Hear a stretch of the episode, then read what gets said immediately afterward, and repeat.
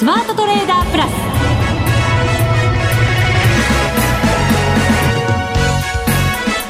全国のリスナーの皆さんこんにちは。内田まさです。ここからの時間はザ・スマートトレーダープラスをお送りしていきます。まずはこの方にと言いたいところですがいつもの国際テクニカルアナリスト福永博之さんは今日は都合によりお休みをいただきました。ということで今日はスペシャルゲストをお迎えしています。トラビスコンサルティング畠山和則さんです。よろしくお願いします。よろしくお願いいたします。先日もお越しいただきましたが、はい MT4 の達人という冠名をつけておりましたけれども、はい、あのー、なかなか巷でもいろいろ達人なんですかって聞かれることが多くなったんで、はい、どう答えようかと思ってますけど。今日も同じく MT4 のコーナーももちろん解説いただくんですが、はい、福永さんの代役ということにもなりますので。荷が重いですね。いやいやマーケットの分析も今日はい。ただきたいと思います、よろしくお願いいたします、よろしくお願いします。さて11月14日えー、1年前を振り返ると、そうあのことが起きた。あの1年前ですよ、すね、畠山さん。そうですね。アベノミクスが始まったあのが1年前でしたね。まあ本当あの去年、まあ毎年年末年始ってあのマーケット非常に面白いんですけど、ええ、まあ去年もあの非常に大相場であのまあ毎年あるんで去年もって言えばそれまでかもしれないですけど、はい、まあけど見てると面白かったですよね。そうですね。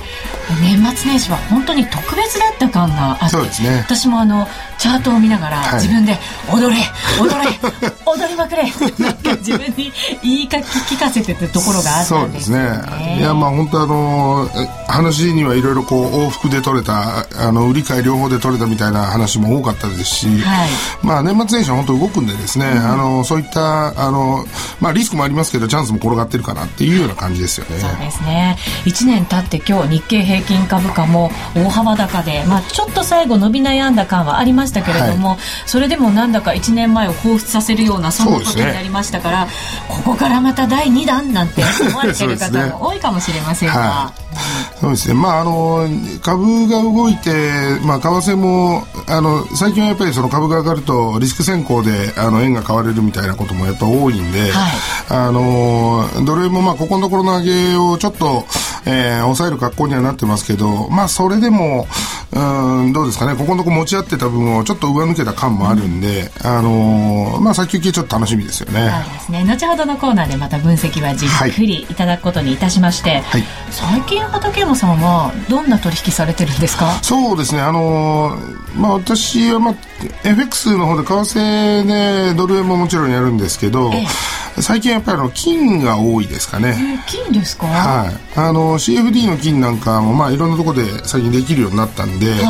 あのまあもちろん先物の金もやるんですけど、ええ。金はやっぱり動くんで面白いですね。金はそうですね。このところまたちょっと下に来てますそうですね。あのー、ぐっとトレンドとしてはやっぱりずっと売りトレンドが、まあ、続いてて、うん、ねまあそろそろあの転換するのかなっていうようなところもあるんですけど、まあそれでもまだ売り圧力強いですよね。これやっぱりドルとの動きを考えながらトレードされる方も多いと思いますけれど。そうですね。あのー、まあ実質、えー、金ドルまあ、金とストレートのドルですね、はい、でこのトレンドが、まあえー、基本的には金と円のあの値動きにもあの一応直結はしてるんですけど、まあ、ただあのドル円もやっぱり為替の方も無視できないので、あの金がいくら下がっててもあのドル円で円がすごい売られてドル高になってると、えー、金円ではあまり下がりにくいとかですね、あのそういったところはあるかもしれないですね。儲かって真っ赤まあぼちぼちと 今日もたくさんお話を伺っていきましょう、はい、それでは番組進めてまいります。この番組を盛り上げていただくのはリスナーの皆様です。プラスになるトレーダーになるために必要なテクニック心構えなどを今日も身につけましょう。最後まで番組にお付き合いください。この番組はマネックス証券の提供でお送りします。スマートトレーダー計画よーいドン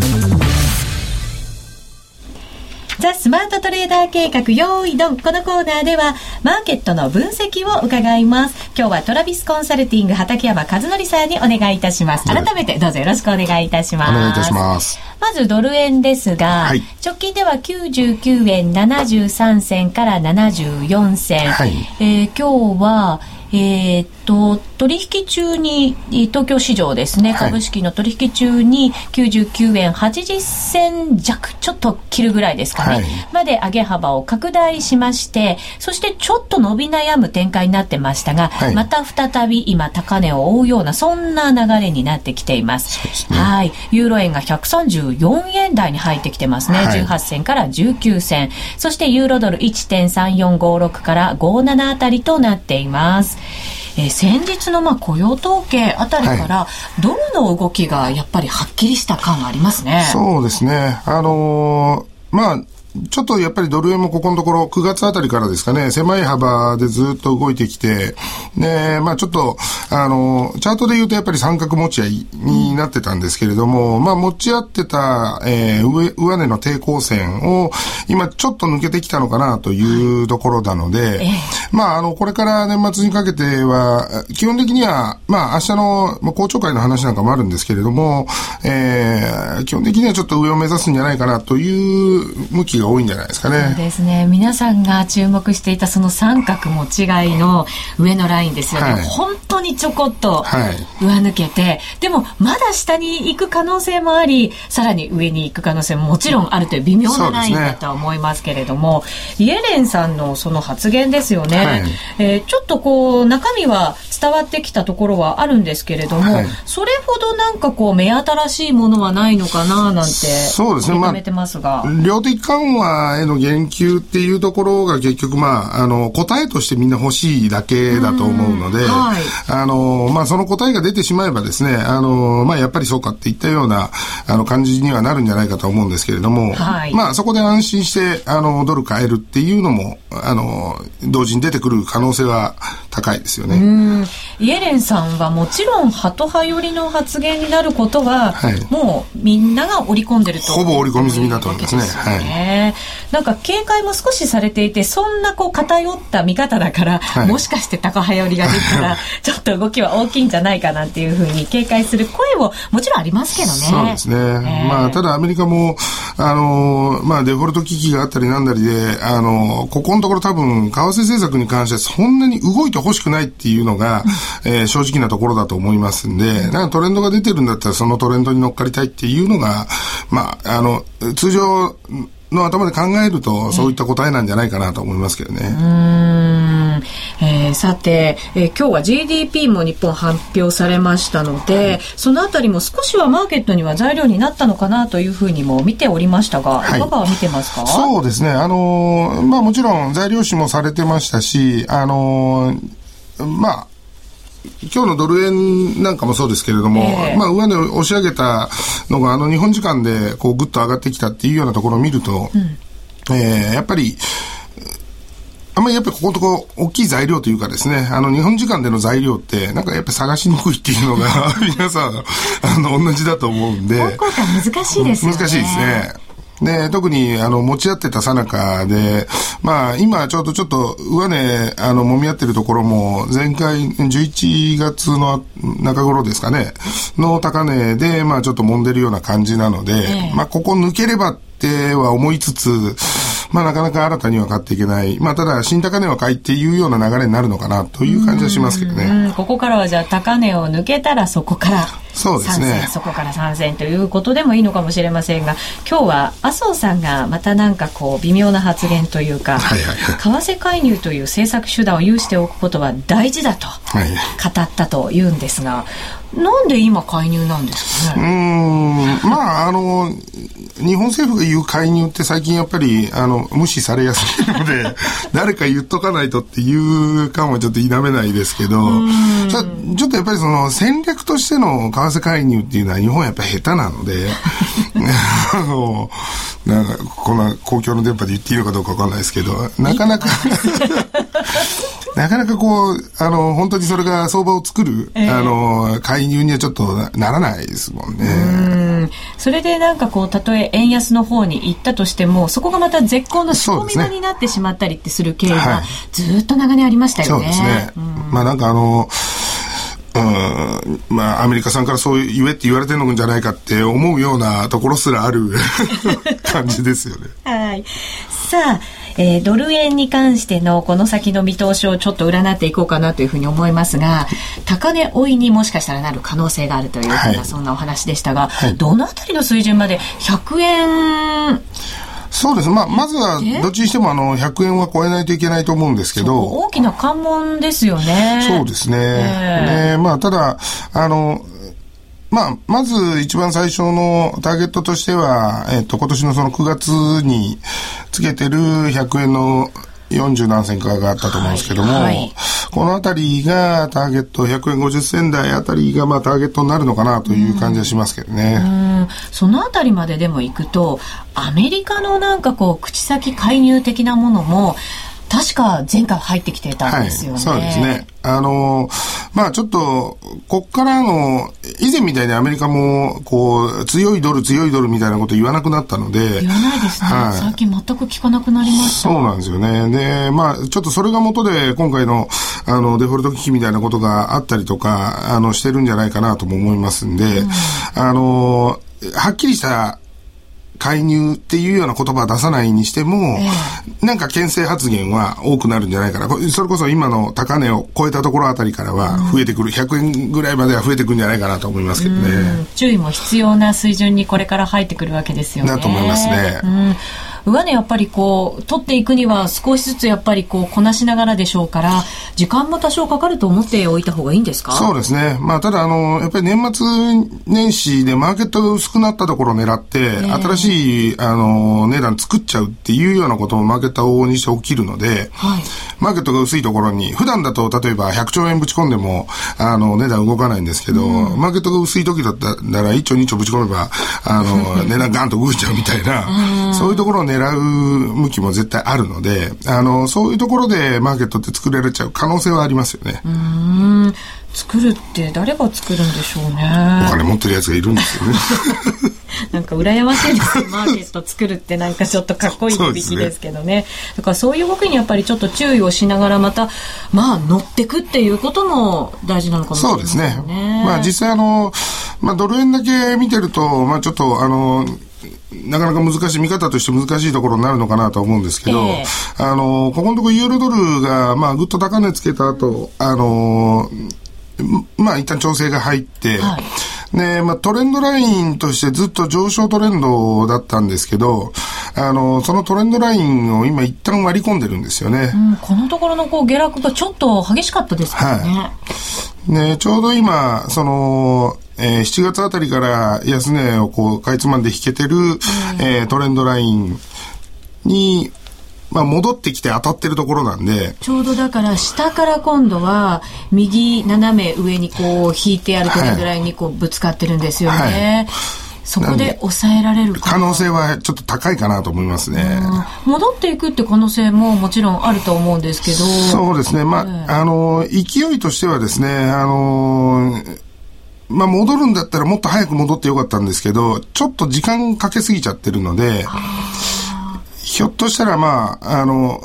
ここから下に向くっていう可能性もなきにしもあらずですよね。うん、なので、まあ、タイミングとしてはドル高になるには、あの、まあ、対円にしても、うん、あの、このユーロにしても、タイミングとしてはドル高になるいいタイミングだと思うんですけど、うんユーロがね、やっぱり利下げしてきましたから、そうですね。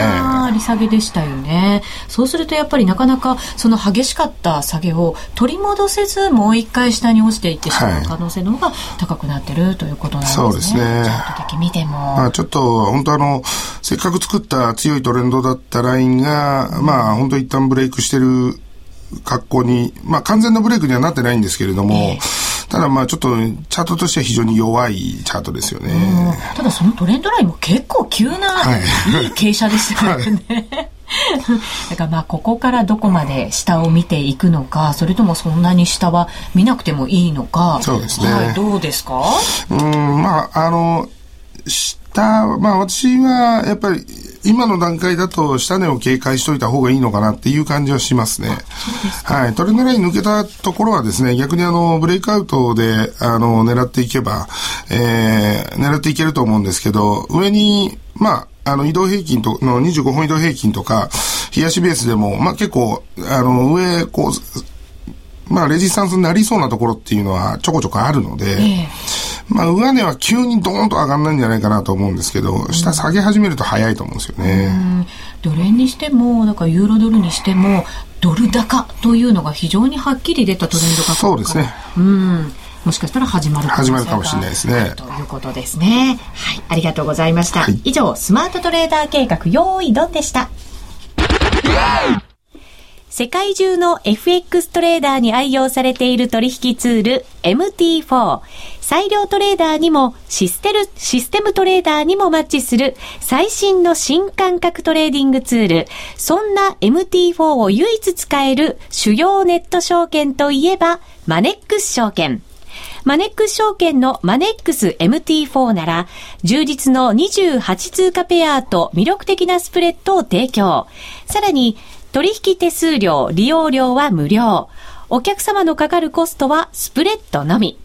また、取引機能拡張ツール MT4i の搭載で様々な機能追加が可能。今なら12月末まで新規講座開設3000円プレゼントキャンペーン実施中。まずは MT4 の使い勝手を堪能してみてください。今すぐマネックス MT4 で検索。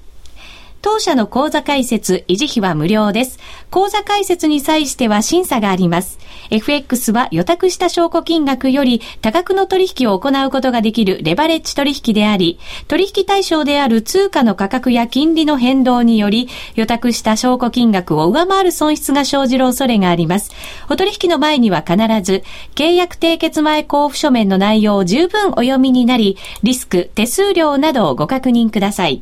マネックス証券株式会社、金融商品取引業者、関東財務局長、金賞第165号。ザ・スマートトレーダープラス。今週のハイライト。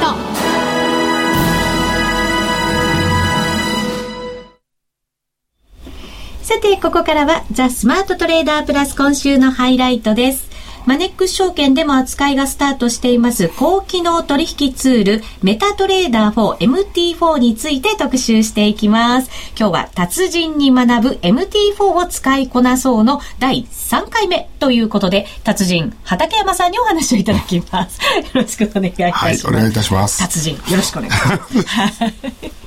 私、はい、いよいよ、はい、MT4 のですね、はい、講座解説をしたんですよ。はい、おめでとうございます。ありがとうございます。また新たな境地へ一歩踏み出そうとしてるわけですけどで、ね。でも講座作ったは作ったんですけど、はい、まだ実はですね広げただけで、はいはい、何にも手つかずなんですね。な のでここからまず一体何をすべきなのか、はいはい、段階を踏んでですねそうですね。今日は教えていただこうかと思います、はい、時間の許す限り、よろしくお願いします、よろしくお願いします。まずですね広げて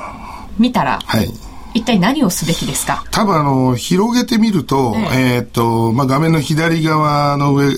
部分にレートが出てて、レートが出てて、その下になんだかよくわかんないこうファイル、フォルダみたいなのがこう並んでるところがあって、え下になんかあの講座の内容のものがあって、うん、で真ん中にチャートが4分割になって、うん、っていうのがこうドンと出てきて、うん、さあどうだと、はい、あの言ってるように感じると思うんですけど、うん、さあ取引してくれと、まああのレイア画面のレイアウトはですねこれ本当あの本当に自由にできるので、はい、あの、例えば、最初から、まあ私もそうなんですけど、4分割、チャートが、ちっちゃいチャートを4分割されてても、正直あんまり見ないので。見ないです。雰囲気だけ感じるだけですよね。ですよね。なので、あの、基本的には、あの、一つ一つに、あの、ウィンドウの最大化ボタンがついているので、はい、で、どれかのチャートの最大化ボタンポチッと押すと、うん、その押した分のチャートだけがバンと1枚で表示されるので、はい、まあ、まずは多分そこからだと思うんですよね。じゃあ4分割になってる中の1個見たいやつを大きくして、まずは見てみようと。はい。はい、それは簡単にできそうですね。そうです。あの、非常に簡単でですね。で、あの、実際に大きくした後も、あのメタの MT4 の上部にですね、ウィンドウっていう、あの、文字が書いてあるところあるんですけど、はい、そこから開くと、えー、どういうふうに分割して表示するかっていうようなレイアウトを選ぶこともできるんですよ。うんうんうん、なので、はい、なので、まあそこで、あの、レイアウトとして選んで、まあこれが見やすいなと。うん、まあ私なんかもあの、よく、えー、例えばドル円の5分足と、えー、ドル円の1時間足と4時間足。うん、で、5分足を大きめに、うん、1時間足、4時間足は小さめに、みたいな、あの、そういうような表示をしてたりするので、はい、で、まあこれで、あの、自分の好きなテクニカルを表示してれば、あの、同時にパッと見て、あじゃあ今いけるなとかっていう判断ができるので、うん、まあそういうところ、まずはその画面構成を自分の使いやすい構成にしちゃうっていうのが一番いいんじゃないですかね。うん、まずはその構成ですね。はい。1個にするのか4個にするのか5個にするのか6個にするのか分かりませんが、はい、はい、自分の好きな仕様にまずは見た目を変えていくと。そうですね。うん。色なんかも結構簡単に変えられるって聞いたんですけど。そうですね。あのー、まあ、画面内でチャート上であの右クリックすると、はい、あのプロパティっていうところがあるんで、えー、そこを開いていただくとまあ私もあのー古い人間と言ったらあれですけど、あの、チャートを覚えたのが、はい、背景が白で、はい、えー、まあ、ローソク足だと陽線が赤、陰線が黒っていうチャートで、はい、私あの、もう20代の時に相場に入ってきちゃったので、えー、それ以外は見づらいんですよ。見慣れた色っていうのはありますね。そうなんですよ。なので、で、特にあの、印刷とかするとか、画面キャプチャー撮るとかっていうと、あの、メタのベースであるあの、黒地にちょっと明るい緑のやつってなんかめ、チカチカしませんしますよね。なんか、長時間見てるそうなんですよね。じゃないですか、チャート。そうなんですよ。目に優しいのがいいですね。ですよね。えー、私もあれちょっとイライラするんで、あの、まずプロパティであの、その画面の調整というかですね、はい、色味をまあ背景白にして、うん、で、陽線赤、うん、陰線黒、うん、みたいな、はい、で、えっ、ー、と、まあ、こう、チャートの横に出てるレートとかは、えー、黒文字で表示できますよっていうようなところも設定できるので。結構細かにセッティングができるんですね。はい、取引は結構イライラしますから、画面は 目にも優しく、心にも優しい。そうですね。はい、設定にするのが一番なんですね。一番だと思いますね。はい。お好きな色も、はい、はい、自分で考えていただいて、しっくりくるもので取引するのが一番ですね。そうですね。なので、あの、ね、色を変えると、多分あの、えっと、ベースに入ってるあの、経線分析ツールっていうところに、はい、あの、テクニカルのまあ、表示がいくつかこう入ってるんですけど、えー、そのテクニカル表示、普通に出してしまうと、背景黒で、うん、えー、チャートが緑っていう、あの色合いに合わせた、色合いでテクニカルも表示されちゃうんですよ。そうかそうか、線の一本一本も元の色に対応したものが出るんですね。そうなんですよ。はい、なので、あの、濃い黒のバックの上に映える色で設定してあるので、うん、バック白にした時に、あの、ちょっと面倒なんですけど、そのテクニカルの、例えば移動平均の線の色とか、はい、太さとかも、これあの、設定するときに変えれるので、ええ、そこで調整していただいた方が見やすいと思いますね。そうですね。色もそうだし、あとは自分がこれをすごく重要と思ってるラインを太めにしたりとか、はいはいね、またちょっといいかな、これは細くていいかなっていうものは細くするとか、そうね、そういうことまでセッティングができるんですね。できます。で、しかもあの、その色合い、えー、まあ、チャートの大きさだとか、はい、えー、バランスだとか、うん、そういうのはあの保存もできるので、テンプレートとして。うんうんうん、そうでないと困りますもんね、はい。毎回毎回そこからスタートで。そうなんですよ。えー、なんで、あの、他に新しいチャートを出したときに、えー、新しいチャートで出すと、もともとのあの黒バックのチャートになっちゃうので、うん、で、テンプレートから自分がその設定した色のやつを選んで、ポチッと押すと、はい、一発で、自分の見たいチャートの色に変わると。うん、多分このあたりで、まあ、ストレスのない、あの、チャートを見るのが最初じゃないかなと思います。そうですね。立ち上げて、ああ、今日も頑張ろうと爽やかになるような そ、ね,、んなセッティング、心穏やかになる画面を皆さんも作っていただけるといいんじゃないかなと思います。私もちょっと来週までに、じゃあそのあたりは完璧にして臨もうかと思います。ぜひ。畠山さんはテクニカルどんなものを使ってるんですか？私は実はですね、えー、偉そうに言ってますけど、すごいシンプルで、えー、移動平均しか使わないです。えー移動平均だけでいいんですか？はい、あのー、まあ、移動平均だけって言ってもですね、あのー、まあ、移動平均を3本、えー、25、75、200ってっていう。2575 200しかもめちゃめちゃなんか基本的なそうですね。為替ってなんか20とかよく使ったりとかするって言いますけど言いますね。そのまんま株みたいな感じの数そうですね。値ですね。はい。それでいいんですか？はい。あのーまあ、いろいろ、私も試したんですけど、180とかいろいろ試したんですけど、はい。180、なんか、まあ、正味、あの、あんまりにも増えすぎちゃって、で、どれ削っていくかなっていうので、あのーまあ、いろんな、こう、タイムスケール、あの、5分足でも1時間足でも、4時間足でも、日足でも、で、えーいろんな通貨、はい。ドル円、ユーロ円、ポンド円、ユーロドルっていうので、トータルして、あの、意識されてるのどれだろうっていうのを、まあ、1年半ぐらいですかね、ずっとこう見てった結果、まあ、残った3本という。へえ、このまんまでいいんですね。いいですね。うーん。じゃあそのまま私もいただいて、ははいい、これでセッティングをしてくることに。そうですね。あともう本当は私、あの、取引の、まあ、タイミング自体は、はい。あの、坂田五法っていうですね、はい。あの、そのチャートのこうパターンっていうか、はい。それで、えーエントリークローズすることが非常に多いので、はあ、またなんかこう、伝統的なとはいいうか。、株っぽいでしょ？はい。そうなんですね、はい。株と一緒でいいんだって今なんとなく思そうなんですよ。いました。まあ結局あの、FX でも株でも、はい。あの、より多くの人が買いたいって思ってる時に値段上がるわけで、で、その人たちが見てるテクニカルだったりとか、その人たちの意図が反映されたローソク足の一本だったりとかっていうのを基準にした方が、まあ結局マーケットには、んなんていうんですかね、流れていきやすいっていうか、画面は自分仕様だけれど、はいテクニカルは全体仕様というはい ことが一番なわけですね。はい、ありがとうございました。続いてはこのコーナーです。みんなで参加、今週のミッション。さて、この時間はマネックス証券のイベントの情報をお伝えしようと思います。えっ、とですね、12月に、12月15日日曜日にですね、えー12時から17時のお時間にマネック証券とパンローリングが共催でイベントを行います。FX トレードの実践セミナー in 名古屋でございます。名古屋の皆さんぜひ足を運んでいただきたいと思います。えっ、とですね、豪華な、あ講師陣ですよ。正木俊彦さん、そしてバカラ村さん、そして先週この番組にご出演いただいた七子さん、そして斉藤智良にさん、この4名様がですね、皆さんにお話しくださるということでございます。お申し込みはパンローリングからお願いいたします。お問い合わせもパンローリングにお願いいたします。お申し込みが12月12日木曜日の17時ということになっていますので、ぜひ皆さんそれまでにお申し込みいただきたいと思います。えただしですね、定員になり次第受付を終了するということですから、ご希望の方は早めにお申し込みをいただいた方がいいかと思います。12月15日日曜日12時からセミナースタートです。FX トレードの実践セミナー in 名古屋でございます。お問い合わせ、そしてお申し込みはパンローリングからお願いいたします。ぜひ皆さん、詳しくはですね、パンローリングとお検索していただいて、えそこからお申し込みをいただきたいと思います。皆さん、足を運んでいただくのをお待ちしています。